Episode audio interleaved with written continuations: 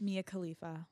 Hi. Hi. Thank you so much for joining me today. I'm so happy to be here. it's so crazy that you are here and I'm so excited to have you on. Um, I want to start by talking about our story together and how we discovered each other, how this came to be, and like why are we here today?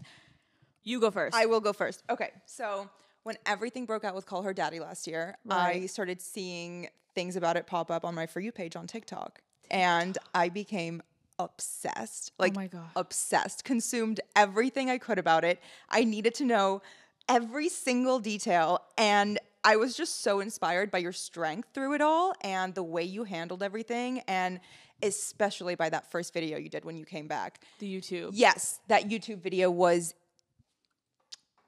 Oh Chef's kiss. my god! Thank you. I think. I saw someone parody it, parody it after the Oprah interview, saying like they photoshopped the Queen onto your face, saying What? the Queen after she watches this interview. Wait, I did not see that. it was hilarious. Like it was incredible. You showed so much strength, and you. you made me a Call Her Daddy fan.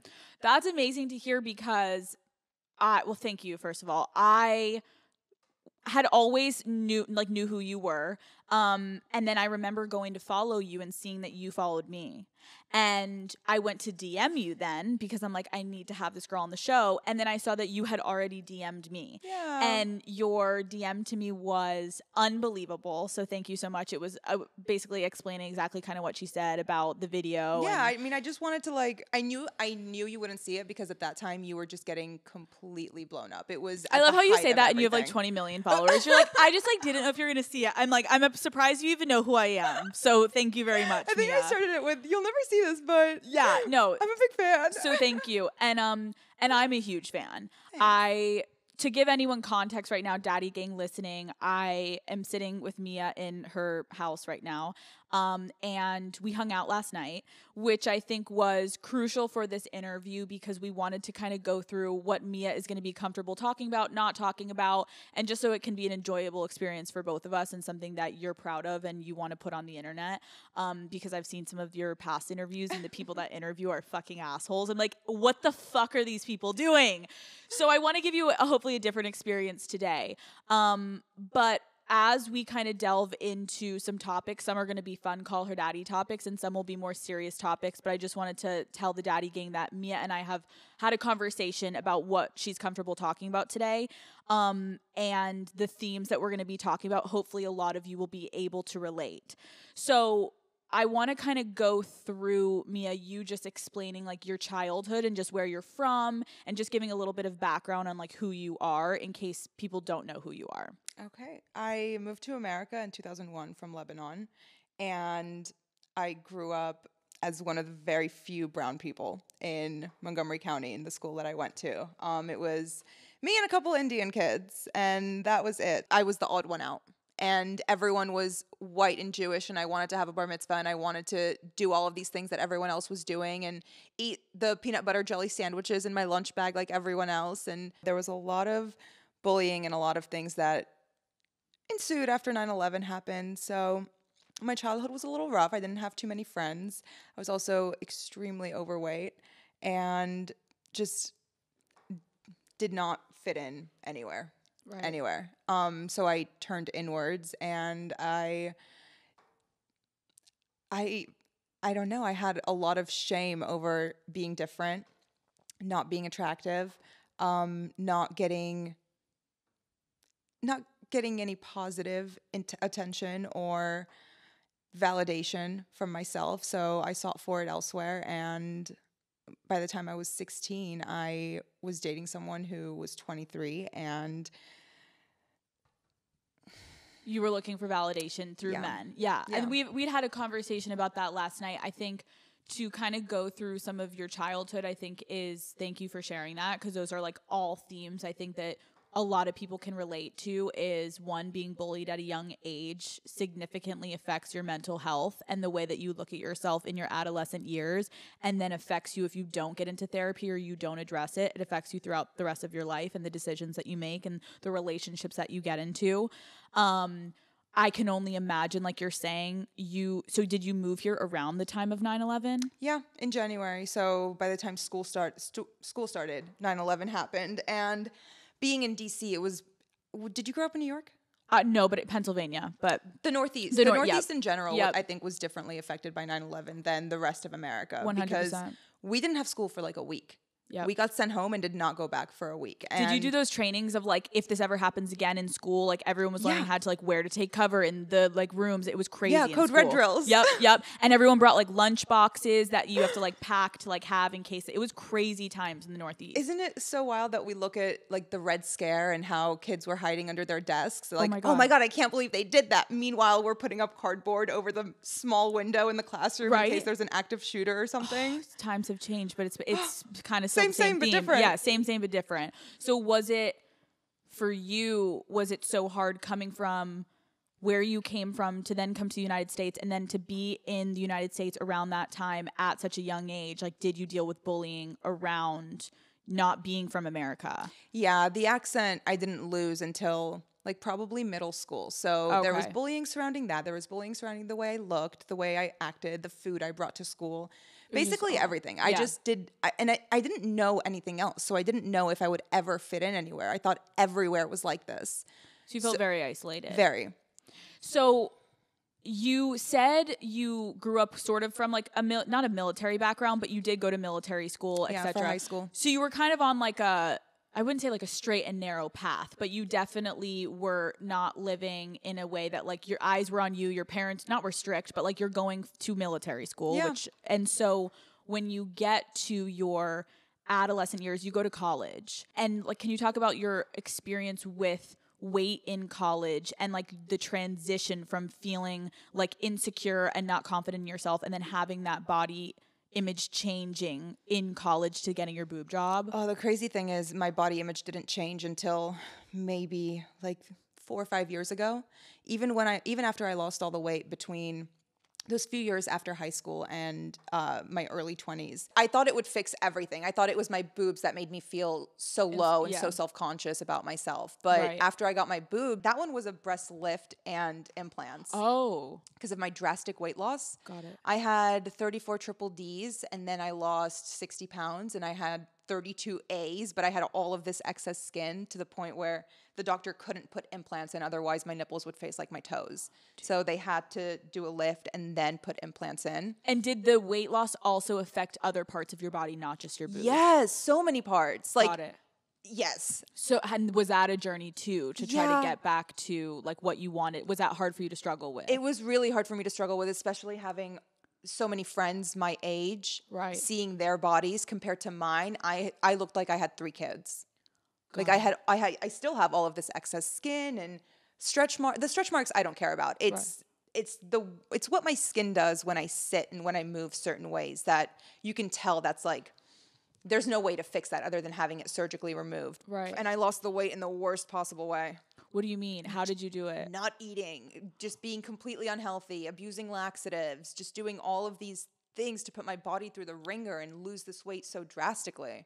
Where, how where were you like mentally in that state of your life? Hated myself. I couldn't I there wasn't a version of me that I could see in the mirror and be okay with. I didn't see the person that was actually there in the mirror. Even though I had already lost 60 pounds, I looked like a completely different person. I did I still saw that chubby girl that I kind of hated and was ashamed of. And I didn't feel as pretty as I was. So whenever I got attention from men, I felt like I need to hold on to this. I'm going to lose it. I might not ever get it again. Like I don't know when this will pass again. It's like a shooting star. I need to hold on to this and do whatever I can to make them happy so that I can keep getting this. Because you hadn't gotten any of that while you were younger. Yeah. If anything, you were getting shamed about your body. Yes, So to get any type of positive reinforcement about the way that your body looked from a man was something that you had not experienced. So it was like something, again, I get what you're saying you wanted to hold on to. Yeah. That's a lot of weight to lose, obviously. Yeah. And we had talked last night a little bit about your struggle with body image and having op- openly saying you were comfortable talking about having an eating disorder. And I think so many women struggle with weight in general, but to acknowledge and understand that you have an eating disorder like can you kind of walk us through that journey and how you've well you're saying it's been the past what 4 years you started to really love yourself can you kind of talk us about like what that journey has been for you Therapy. I love therapy. Dude, There when you said nothing that last night- you like therapy. Mia and I, I was like nervous to ask her because I'm like, oh God, like, is this rude to ask if she's no, we therapy? need to normalize asking people, "Yo, are you in therapy?" 'Cause I don't want you in my life unless you're in therapy. That- like, are you actively working on yourself? Last night, I looked at Mia and when she said yes, I was like, okay, now I fuck with you. This is amazing. We get along. And then to ask each other, like, oh, are like our significant others in therapy? And we're like, absolutely. And I was like, I will never date another guy that isn't in therapy. No, you're So a I'm like, you don't understand. you're not in therapy. Yes. So you got into what age did you get into therapy? 2016, Okay. like five years ago, I was 23, 24 maybe. got it. um, and it w- completely changed my life. And I, I've heard, I've heard you say you need to try different therapists. Totally. and I fully agree with that. It's like dating. Yeah, it's like dating. It's like having a trainer. It's like having a dermatologist. Like you're not just going to mesh with the first one you go to. And to. that's okay. Yeah. So your experience with therapy has helped you dealing with that body image.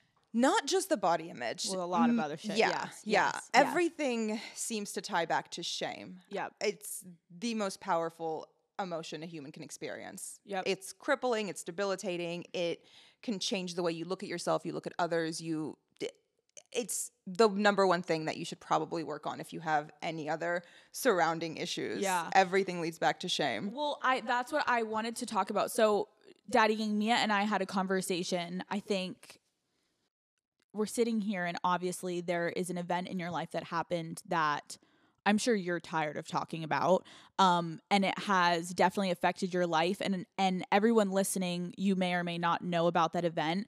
We're not here to talk about the event. I almost want to start now, like after this big event, after this this porn scene goes viral who was that girl the minute that goes viral and like from then to now because last night you were saying you're the happiest you've been in your life to have the most isolating feeling like you're alone you have people sending you death threats you have your family at the time not supporting you where like where was your head at? And like how did you get here today? You know what i'm saying? Like a lot of people wouldn't have been able to get through that mentally and and your mental health i'm wondering like where were you mentally post that video? So I don't know where I was because that is around the time that I started dissociating and just compartmentalizing everything and pretending like things never happened to the point where I didn't even talk about porn for the first like three years after. I just went quiet,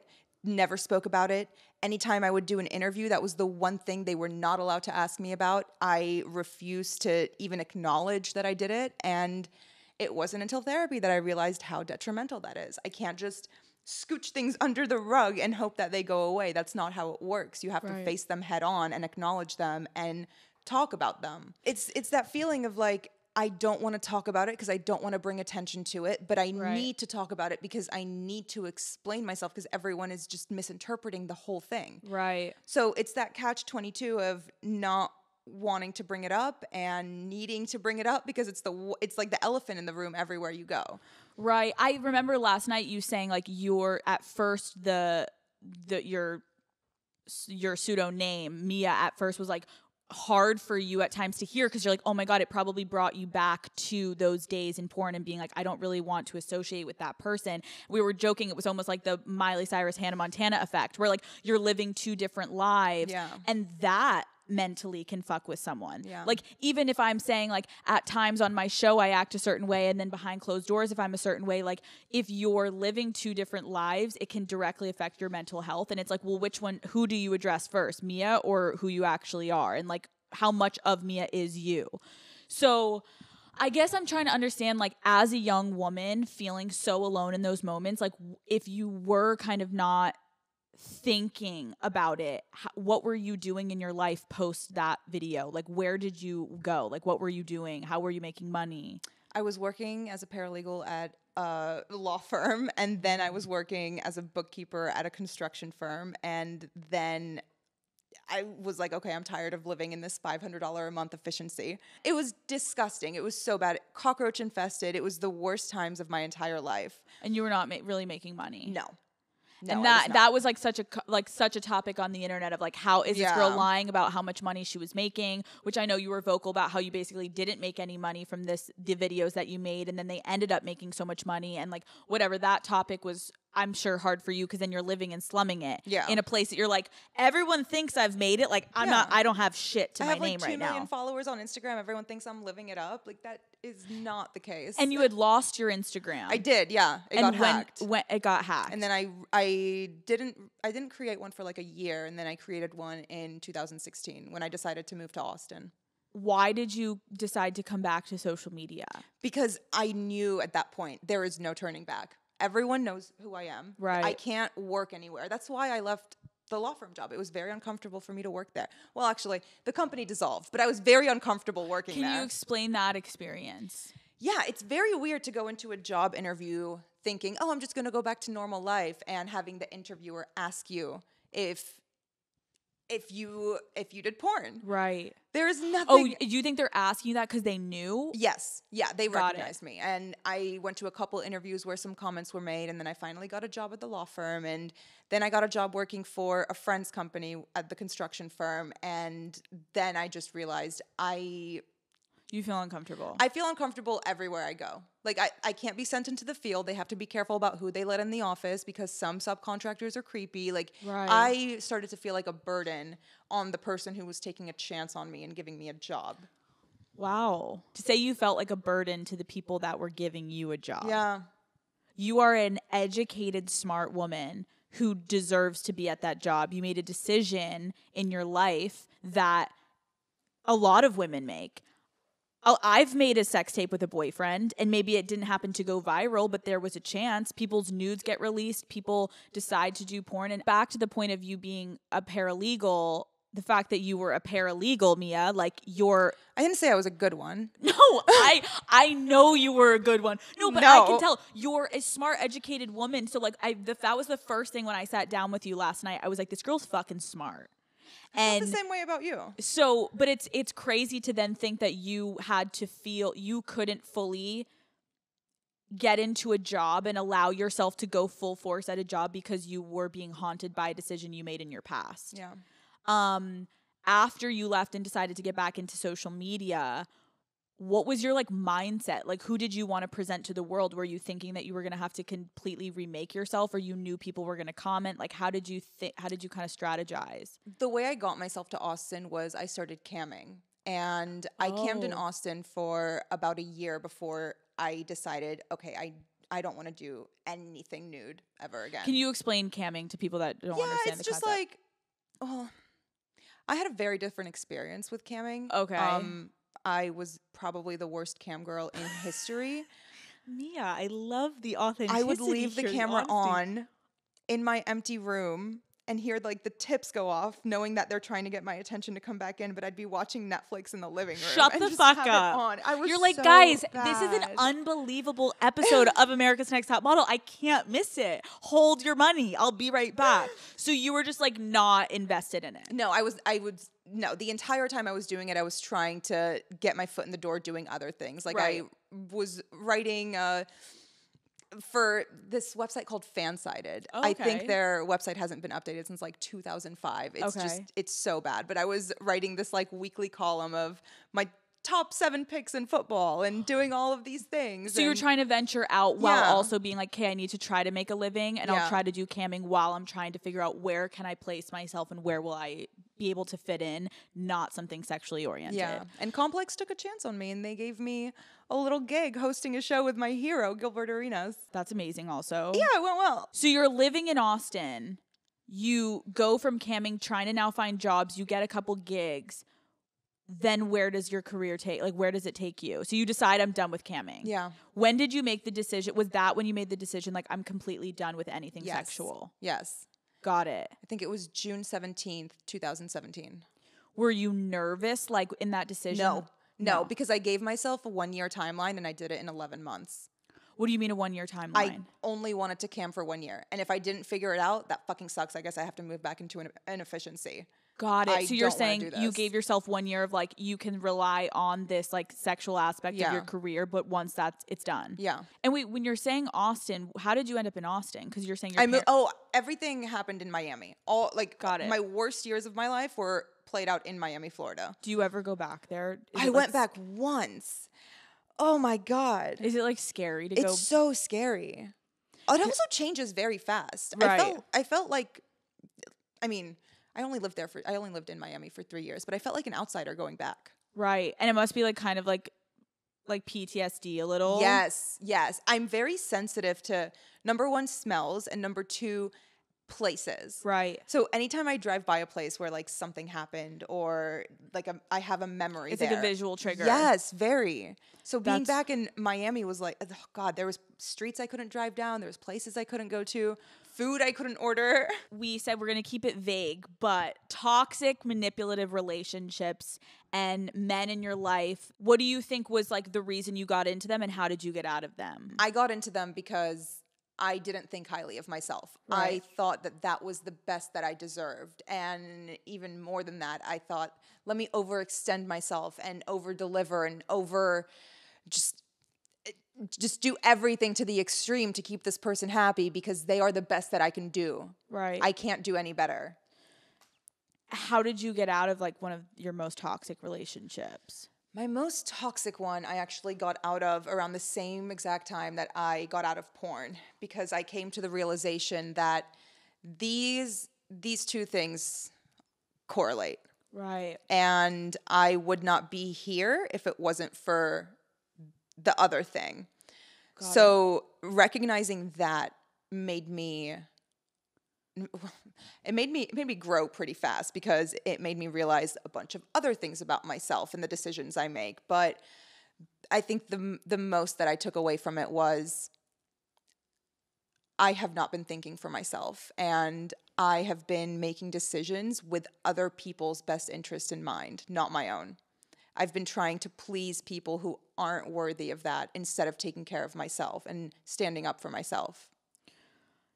Dude, that's so profound too because when I think back to our conversation last night of you being saying it went hand in hand with deciding you were done with porn, deciding you were done with a relationship, the way that you've spoken prior to like about that effect it had on your life, it also makes sense then like how you almost probably felt like so out of control of like wait wait and and I feel like everyone may have those moments in your life where you go a little too far like you're dating the bad boy for a little too long And then, you're in jail. right and- and literally and then you're in jail or you wake up and you're like oh god like I've been partying too hard and now I'm in jail or I got a DUI and like you went after the video came out how long after did it take you to be like what am I doing It took it took a, it took a month or two. yeah It took long enough for me to realize I'm being put in danger. yeah I'm just going along with what people want to do and I'm putting myself in danger. Like these aren't shackles. I don't I don't have to be here. No one no one can force me to do this if I don't want to. And as soon as I realized that, I I knew I could get out. But do you feel like what the minute you knew you get out, and I guess that's where it almost goes then to what we had been talking about about your job, like a lot of girls I feel like don't get out of it regardless of whether it's porn or a bad relationship or maybe you're not happy where you are in your life at like a job or college like the the concept of getting out of something when you're so deeply not only deeply ingrained but then in your situation to the extreme of like can I get out? Yeah. Is there where am I going if I get out? into an efficiency in North Miami. You're moving into the cockroach infested Right. efficiency. So That's how you get out. Right. And so then you're like, so so that that's what I'm trying to understand. Like as a young you were 21. Yeah. As a 22. as like time. a young female with you don't have the finances to be like, oh, I'm out of here. I'm gonna go get myself a nice apartment.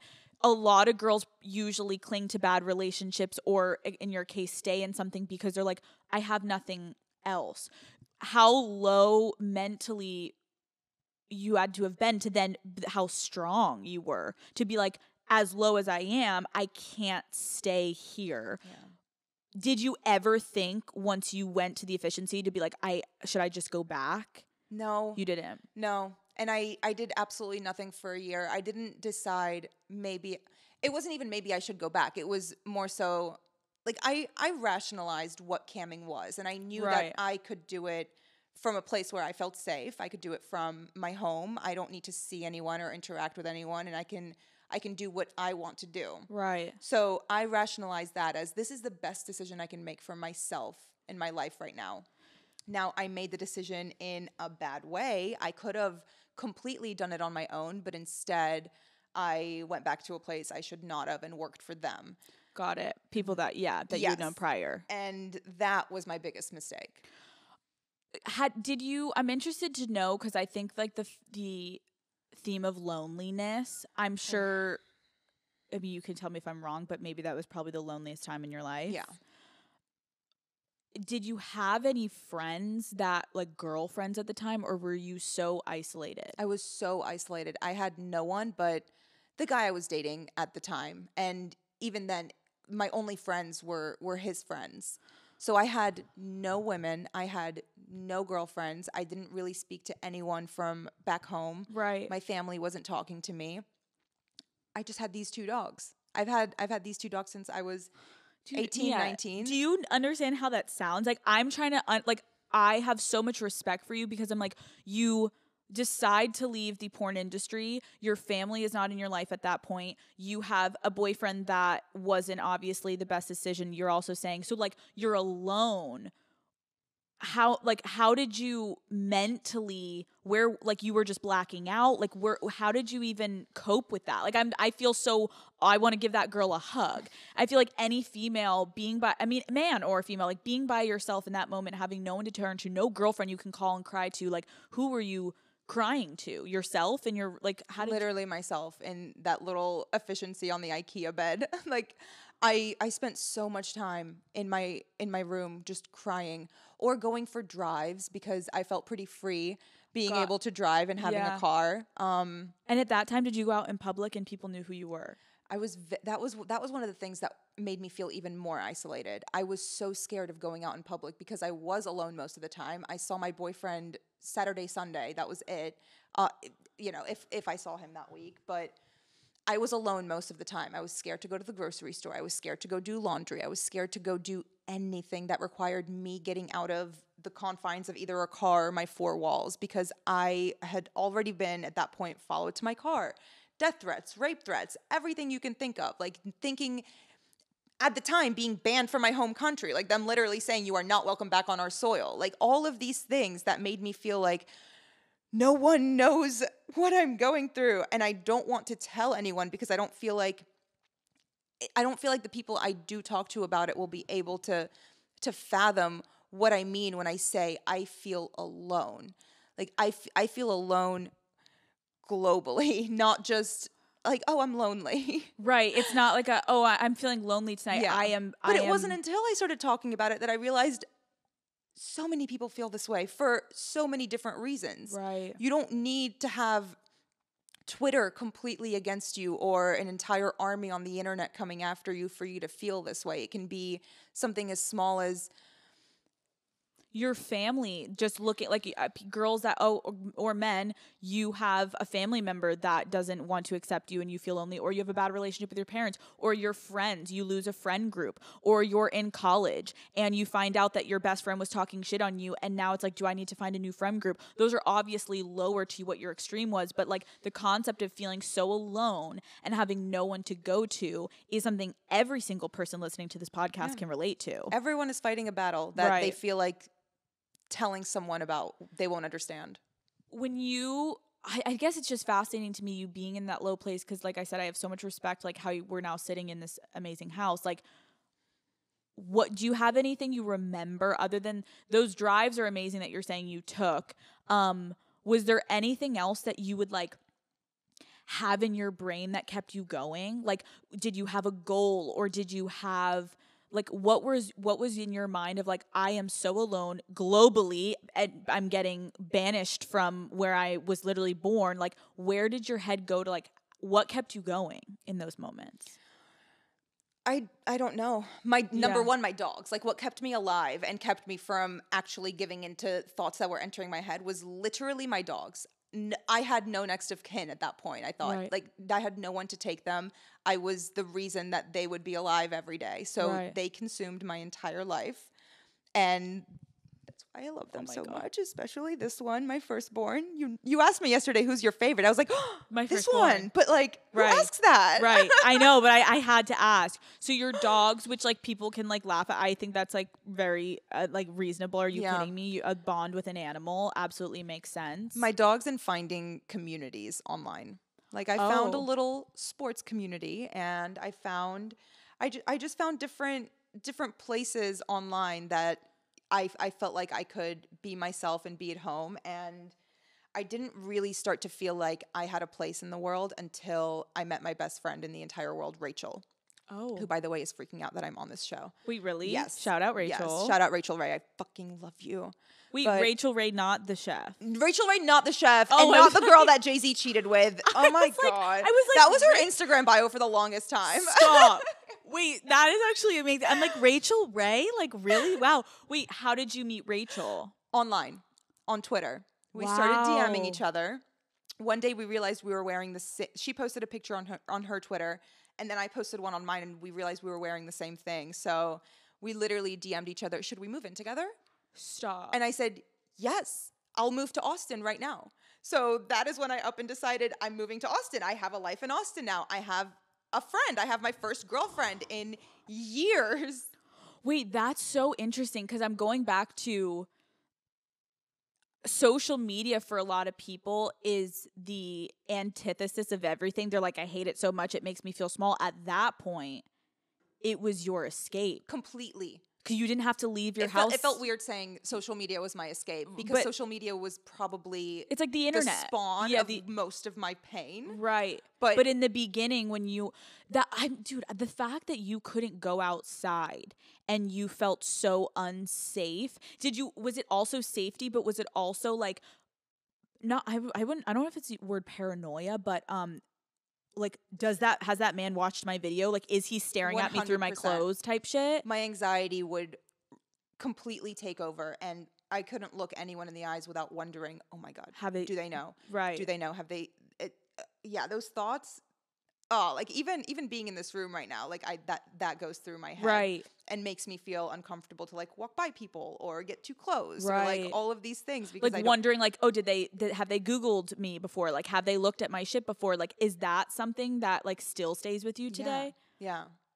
And you're working on that in therapy. I am working on it. Yeah, yeah. I try and ground myself when my when my thoughts go to that and i Right. try and think and right. Yeah. Like where where what has you have you gotten in therapy from that? Like where do you are you trying to get mentally when you go out? And because i imagine public settings for you i understand now like full ptsd anxiety driven. Yeah. Has this person looked me up before? Not that there's any fucking thing wrong with it, but understanding that in the beginning, after that video came out, judgment, societal judgment and shame was put on you. You can feel however you want about it, and you can have your, oh, I shouldn't have done that, or oh, I wish I had. But for other people to place judgment on you, that's where I have the issue of like, why do people continue to bring it up?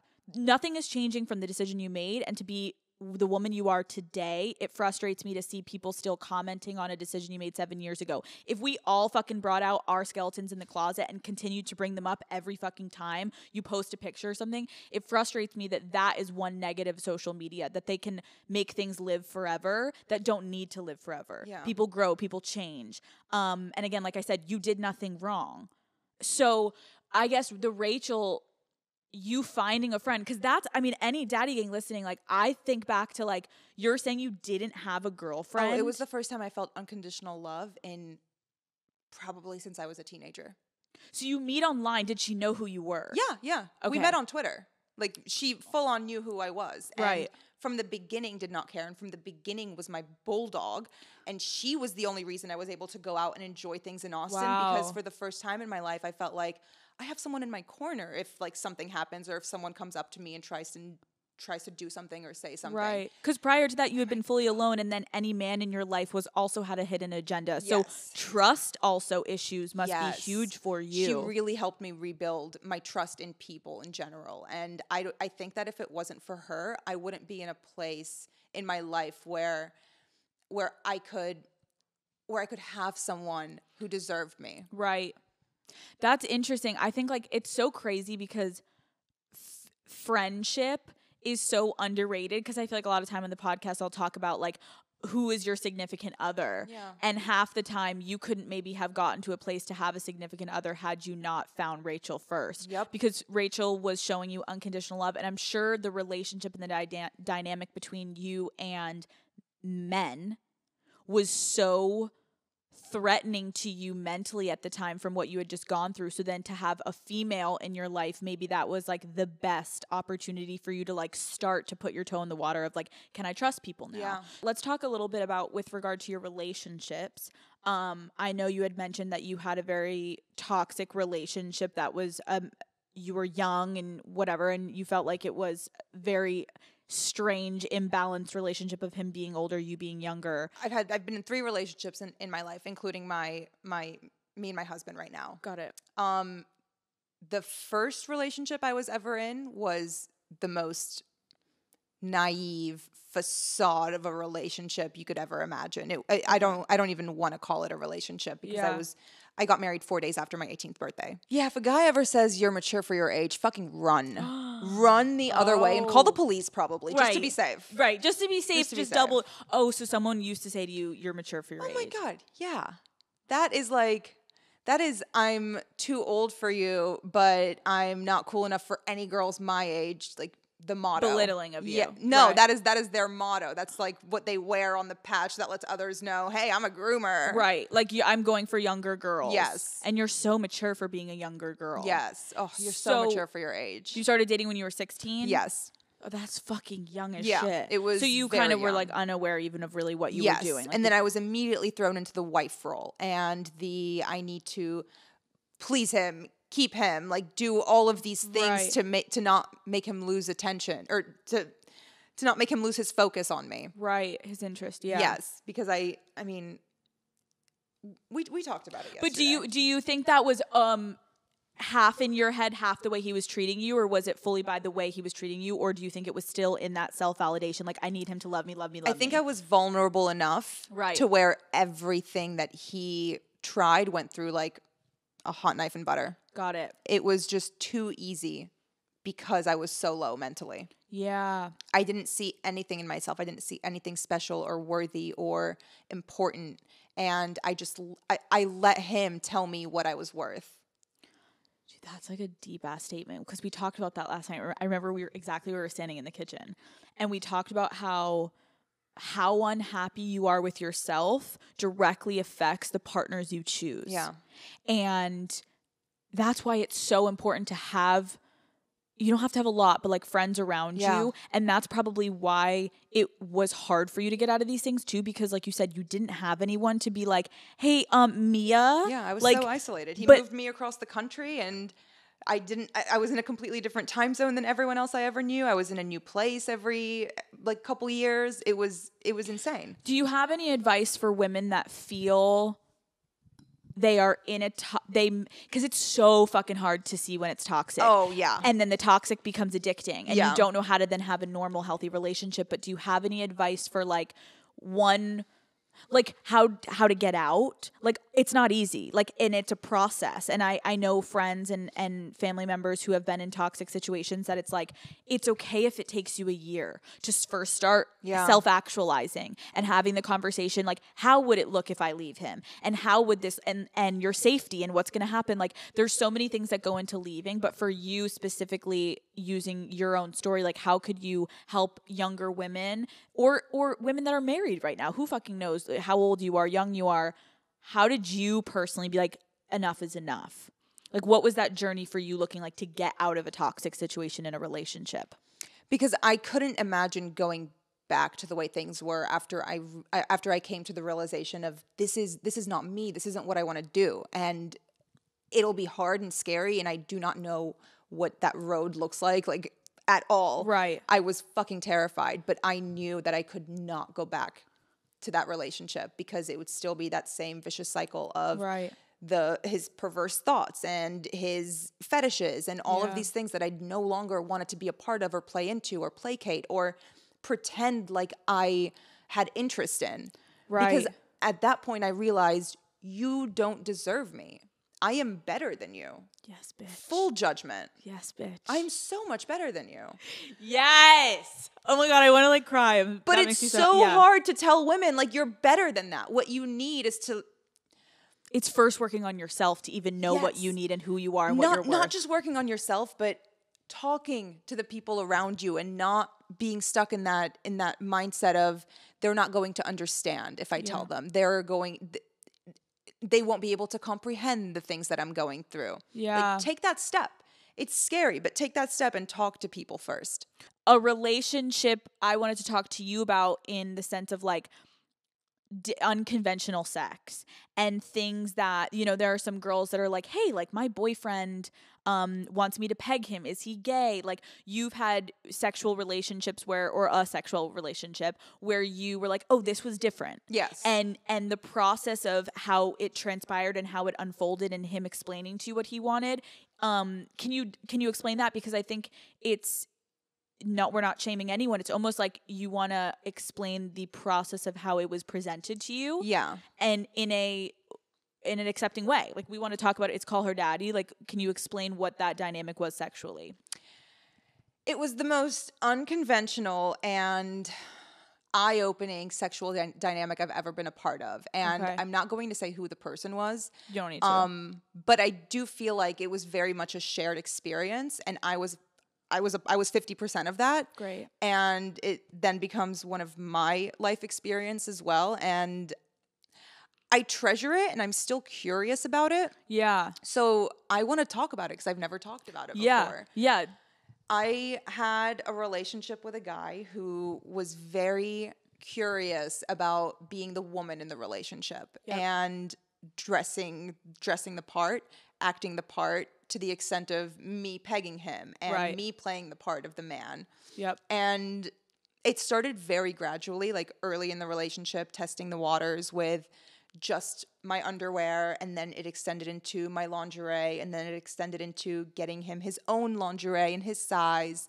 And then it went into full on wardrobe and outfit and shoes and wigs, like really good quality wigs.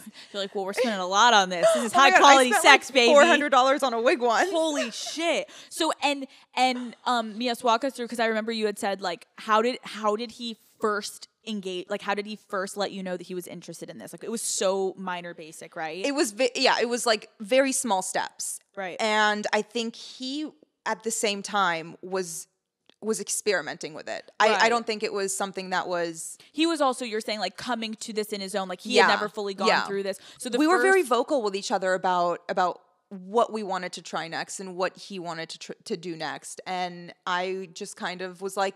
down.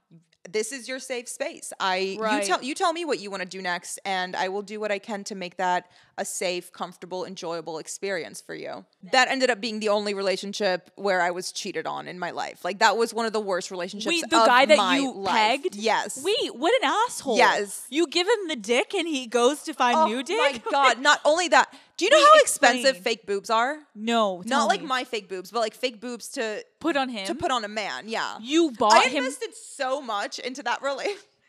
I bought myself a dick and you tits, okay? And where do I get where does that get me cheated on? Wait, you bought him boobs Yes. and you bought him wigs. Yes. Why were you buying it, not him? Just cuz you had the money or no? Yeah. You were just do or you were just go to the store and get the shit. Yeah. I would so- go and like try it on and Got it. like the wigs and stuff. So you were fully committed to this, which is great on you. And and wait, didn't you say last night that was some of the best sex you had ever had though? yes, because it was just it Like all your inhibitions were both down and you're just like we're trying something so different. when here." someone puts all of their guards down and no pun intended but they're right in front of you in probably the most vulnerable position they will ever be in their entire life you can't help but feel a connection there's something about going there, the vulnerability aspect. Yes. Like, sorry, but pegging your dude in front of you, like that man is Yeah. on all that, fours. I mean, that becomes a shared experience. That- Exactly. like what we did isn't just his experience; it was Both of also you. mine, and it made Right. me question things about myself. Like, I liked being in that male role. I really thoroughly enjoyed that, like genuinely, and Right. And I, I think I'm conscious enough now, like as old as I am, after all the therapy I've been in, to recognize the difference between doing something to please a man and doing something that I also enjoyed. do you think that it had anything to do, and I could be reaching her, but do you think it also had anything to do with like you've been so out of control in some things in your life that like maybe it was kind of hot for you to you to be the one? I think a fucking lot of people write it off as, oh, she's a boss at work, so she, or no, she's. He's a boss. He's but a boss yeah. at work, so now he wants to be like treated like. Uh, I think a lot of people write it off as being that, but what. uh, But what I came face to face with was my own gender identity and like questioning, wh- who am I? Who do I? Who do I think I am? Like, Oh, Who that's do I want to be? What role do I want to play? Do I want to be in a relationship with a woman where I can be slightly more masculine and enjoy that dynamic? And Fascinating.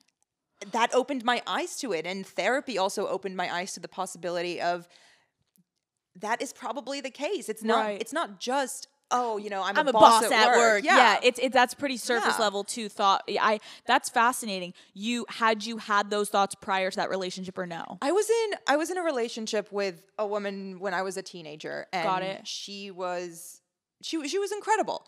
And I've I've always loved women. I've Right. never I've never written off dating a woman, but it made me it, it made me question what type of relationship I would be in if I was in a relationship with a woman. And it made me realize I think I I think I would want to play The- not the not more- play. I don't I don't even know how to talk. This is But, like- actually my first time ever talking No, about I, it. I I appreciate it because I know so many men and women write in and what would my I think it was more of like what would my role be? Yeah, Um, like what, uh, it, it, made, it made me question what I want, whether I want Yeah. to be with a man or whether I want to be with a woman and feel feel that way. Because I really liked the tenderness that came along with taking care of the version Right. of him that you know we explored together. I kind of love that too that you're saying like you both were getting so much out of that dynamic. Yeah, And I think that's a huge point for sexual exploration to daddy gang listening.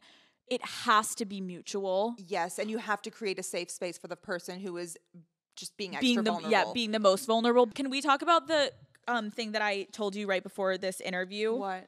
Um Malala.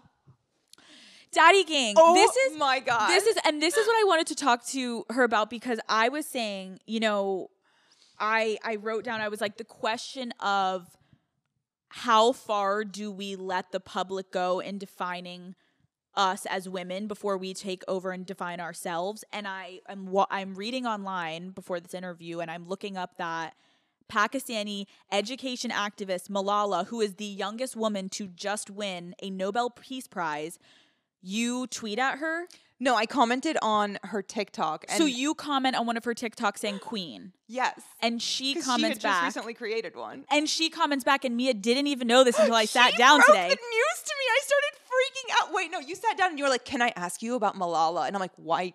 Why are we talking about Malala?" I'm like because of the article I was just reading and how she commented back to you and she's getting scrutinized on the internet. I think I got up, screamed, and ran for my phone. the article discusses how she commented back to you and said my bestie and she's getting was getting scrutinized on the internet for having any type of relation with you and it frustrated me in the sense that like why are we the the relationship between the two of you and who you are as women that says so much to me about that relationship why is this woman getting scrutinized for for something that happened in your past 7 years ago Yeah. like that makes no fucking sense to Yeah. me. And so I thought that that article was profound in the sense of like people on the internet just want to bring up negative shit to bring up negative shit. Yep. You have two unbelievably educated women who are yes in their careers doing different things, but at the end of the day, the fact that she has she has respect for you and you have respect for her and then there's people shitting on her for associating with you like has that how has that affected you mentally in like have you had issues with people not wanting to work with you or like backlash like explain that kind of Yeah, I mean, I've been rejected from a lot of female uh, hosted podcasts. Like, oh, not not brand safe. Sorry. Like, oh well on call her daddy here sweetheart we don't focus on brand safe we focus on real and authentic people we focus on not stories. losing our sponsors every week. yeah. Well, I thankfully I have sponsors that trust me, so here we go. Thank God. But no, I know what you're saying. So people have have turned Yeah. you away. I've had brands turn me away. I've had podcast hosts turn me away. I've had people tell other people not to associate with me because of my past. Like I've I'm very used to having that door shut in my face, but it hurts a little bit more when it comes from women and it hurts Yeah. a little like it hurts even more when I see other women getting shit for interacting with me. Like Meena Harris started getting shit for following me on Twitter, and I started to have imposter syndrome. Like, oh yeah, this woman is a badass leader, and so in, her her female voice is so incredible and impactful. I should probably just deactivate my Twitter. I'm not worthy of having a follow from her. I'm embarrassed for anything that's ever been on my Twitter, anything I've ever said, because I don't want to disappoint this person. And this person is like clean and untouched. And you know what I mean? Well, I think Mia one, she clearly sees something in you. She made the decision to follow you. No one forced her to follow you. So give yourself a little bit more credit because seriously, like she followed you for a reason. Also, like thinking about how I've changed as a person in the past year, past two years, past three years, not saying that you need to change and like we need to wipe clean anything you've done. You've done nothing No, wrong. it's not change, it's growth. Right, That's what we've right, done. We've gotten right. older, we've grown, we've learned. We we see a version of ourselves that we want to be and we go after it. and to be put down like I, mine is on such a smaller scale so i never want to compare but like but you run the biggest podcast in the world. no but no but like we talked about this last night i was like i have had in the beginning before it got big my family people were looking at my family like your daughter is a slut your daughter is talking about blowjobs your daughter is your daughter is blah blah blah blah blah and my mom got frustrated because the only comments that were ever made was like what does her father think what does her dad think Yep. why did why why do you, what is it about my dad that what's the difference? My mother birthed me. Oh my why are they so focused on the daughter to father dynamic? And it's just because of societal stigma that people have put on that the dad must be so disgraced that the daughter and it's like what the fuck? You just encapsulated Middle Eastern female issues in one fell swoop. I Really? Yeah, that was insane. The first thing that an Arab woman gets asked is, "What family are you from? Who's your father?" Like anytime someone sees some sees them doing something haram or uh, just not up to their standards, the first thing they're asked is, "What family do you come from?" And, it's, like, what does it matter what family? I, I don't speak for them. They don't speak for me. I am my own person. It doesn't matter what fa- yeah. What what does that have to do with my family? Same thing Like as they need what to judge does- your entire lineage based on the decisions they are watching you make. and and then it goes now to someone following you on in or Twitter. Now it goes all the way to that to be like, Yeah. why does someone following you? That doesn't mean that that person believes everything you do. Yeah. But why? It's just so crazy to me. Like, and I think it's been frustrating as females to sometimes like try to have a voice and then be, if we have any type of sexual like if I talk se- vocally sexually, if I have this podcast, people can't fully take us seriously when we talk about sex or we have had a sexual past. Like fuck, first of all, fuck all of you because you've all had sex. You're alive because your parents were fucking. Maybe I have a sex tape somewhere that's gonna come out. Am I not allowed to do something because like Mia has porn? Oh my god, so that defines you for the rest of your life. It just it really aggravates me to think about like the dynamic of how something in your past can continue to like people are saying haunt you why Oh, I mean, it, it goes both ways too. It's either it haunts me, like, how dare you have done that? Or I get shit for doing anything I do now. Like, I'm on OnlyFans doing non nude, and people are mad at me for number one, not being nude, or number two, having the audacity to be on a site like OnlyFans and not do nude content. wait can you explain that yeah what is your well one how did you decide not to post nude content on OnlyFans I just haven't done nude content. I, I was on Patreon before. Yep. And I just decided to switch platforms. I was tired of Patreon. It wasn't user friendly. I hated running it. It was too much work. I just decided to do what I was doing on Patreon, but on a different platform. Yep. And I didn't think much of it. And the reason I switched to OnlyFans is honestly, it was meant to just be not. I needed to raise $100,000 okay to send to the Lebanese Red Cross after the Beirut blast, and I thought OnlyFans, mm-hmm. everyone's on OnlyFans. It'll be the best way to make money. And then I got shit for using money I made off OnlyFans to donate to the Lebanese Red Cross. People were like, "How dare you send this dirty whore money to Lebanon? We don't need this." Like, what? wait what so You it's like you can't do anything You don't have. You're not in a position to pick and choose where the money is coming from. yeah what like i'm being i you are graciously offering The lira is worth like f- a fraction of a cent. You have no place to sit and nitpick where the money is coming from to the Lebanese did they Red Cross. did they accept the money That's not on them. It's the yes, the Lebanese Red Cross accept donate to the Lebanese Red Cross. holy shit They'll accept money from anyone. It's it wasn't the people who were actually in charge of getting it. It was backlash from Lebanese Got people. it. Now there was also a lot of support and a lot of appreciation for from Lebanese people. But what I'm saying is, you cannot please anyone. Anyone. You can't please anyone. anyone. It's like Mia's like, I'm gonna use my OnlyFans and I'm gonna take all my money, a hundred thousand dollars, and I'm gonna put it to an amazing cause. And then they're like, That's disgusting, Mia. That's from OnlyFans. As you're not stripping, you're not doing. And if you were, if you were fucking putting a dildo in your pussy, who gives a shit? You're giving to Yeah. an organization, and it's like a cause that you are passionate about. How has your relationship? We're swerving here, but like, I'll go back to OnlyFans in a second. How has your relationship after being banned? You were banned from Lebanon Mm-hmm. for how long? until they decided that you know I was allowed to come back recently.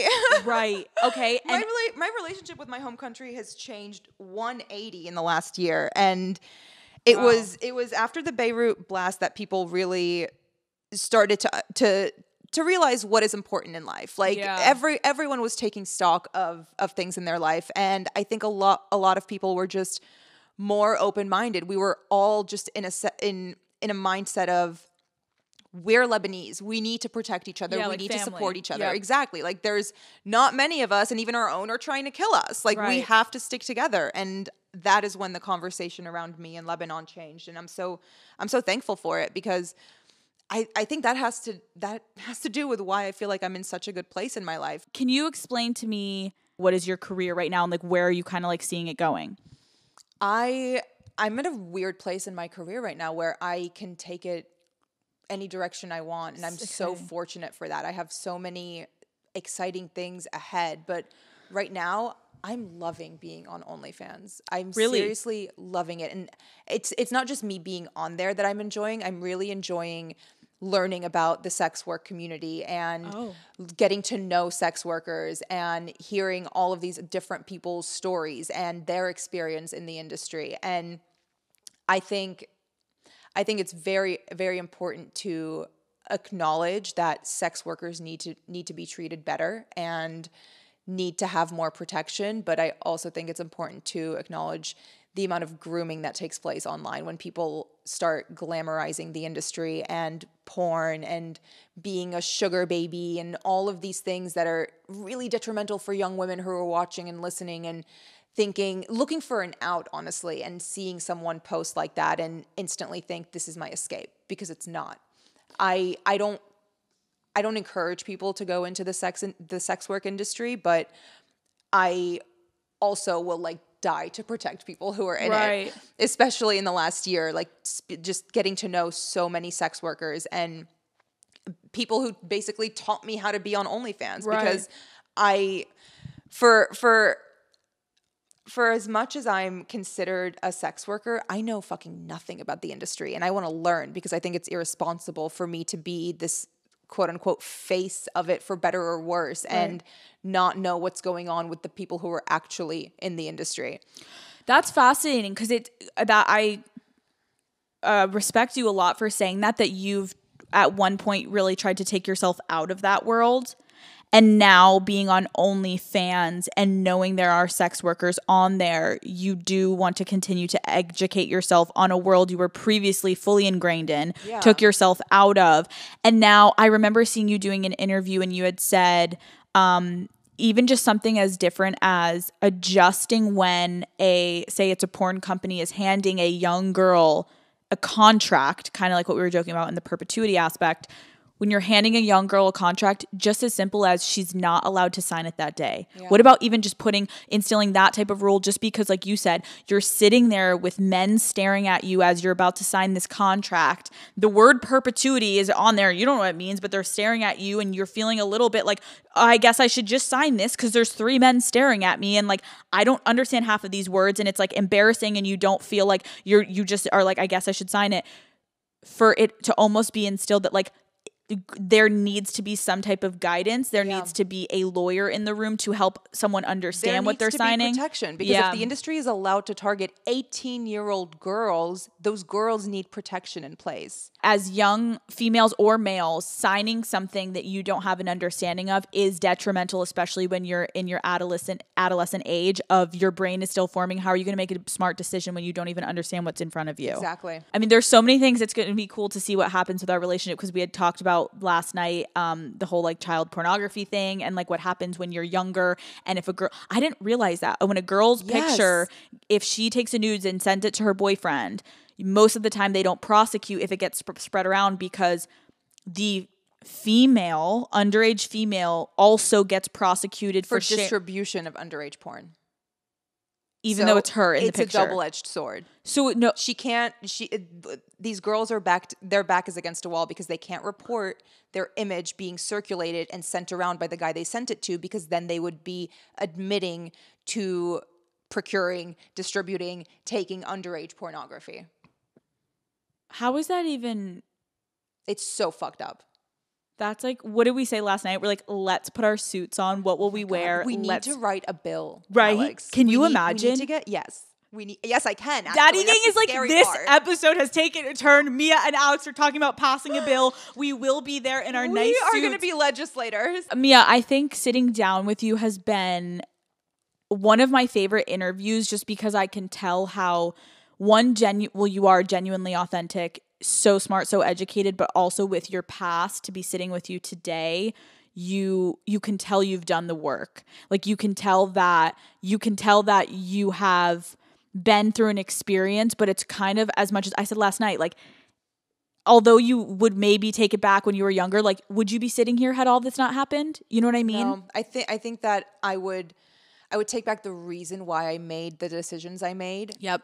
but eh, man, it, it it made me grow up very fast. Yeah. For better or worse, it made me grow up. I did not get to have the same early 20s as most people my age. And I don't know if I I don't know if I regret that because I think that I would be in a different place at 28 than I am now if I did. I think to hear the way you talk about your husband and to hear the way that you talk about your life right now, my friend Lauren and I are so corny recently, but we keep saying, I really do believe everything happens for a reason. You may not have met him. You may not, we may, may not even be sitting here. You know what I mean? And so to look at the positives of at what one point in your life was the darkest place in your life, to see the woman you are today and to meeting you. And i feel like i've learned so much from you already. And i've this is the second day i've hung out with you. It's inspiring honestly to be in your presence. So Thank you. thank you so much for coming on call her daddy. I'm cheering up. Thank you for coming on call her daddy. I hope that i hope i'm excited to see where your journey takes you in your career. Too, and I'm excited to see where we end up. I Yeah. feel like we're already friends. yeah And me too. thank you, seriously, thank you for putting out the things that you put out because you have no idea who you're inspiring and how much you're inspiring them. Thank you. You made me you made me feel like I can literally do anything I want. I can start a podcast if I want. Like I cannot believe she's doing it on her own, editing it, writing it, doing everything on her own, and also dealing with all of this shit she's dealing with yeah facing the internet, sitting in front of a camera with amazing lighting, and talking about all of it. amazing lighting god it took a minute That to get New that York like apartment had great windows. it did great windows great exposure. I love the way you had your wall set up. yeah, with all of the, the shelves, It the brick, so the whole. Yeah, mm, we love it. no, Oh, thank it- you, Mia. I have chills just like talking about that video. You ser- you seriously made me feel like, oh my god, anything is possible. Thank you, Mia. You've been amazing, Daddy Gang. Go show her love. Tag yourself where they Love find you, you. Daddy It's just Mia Khalifa. Go follow her on all things social media. Go mm. subscribe to her OnlyFans so she can continue to use her money for good. I love you. I love you. Okay. How long was?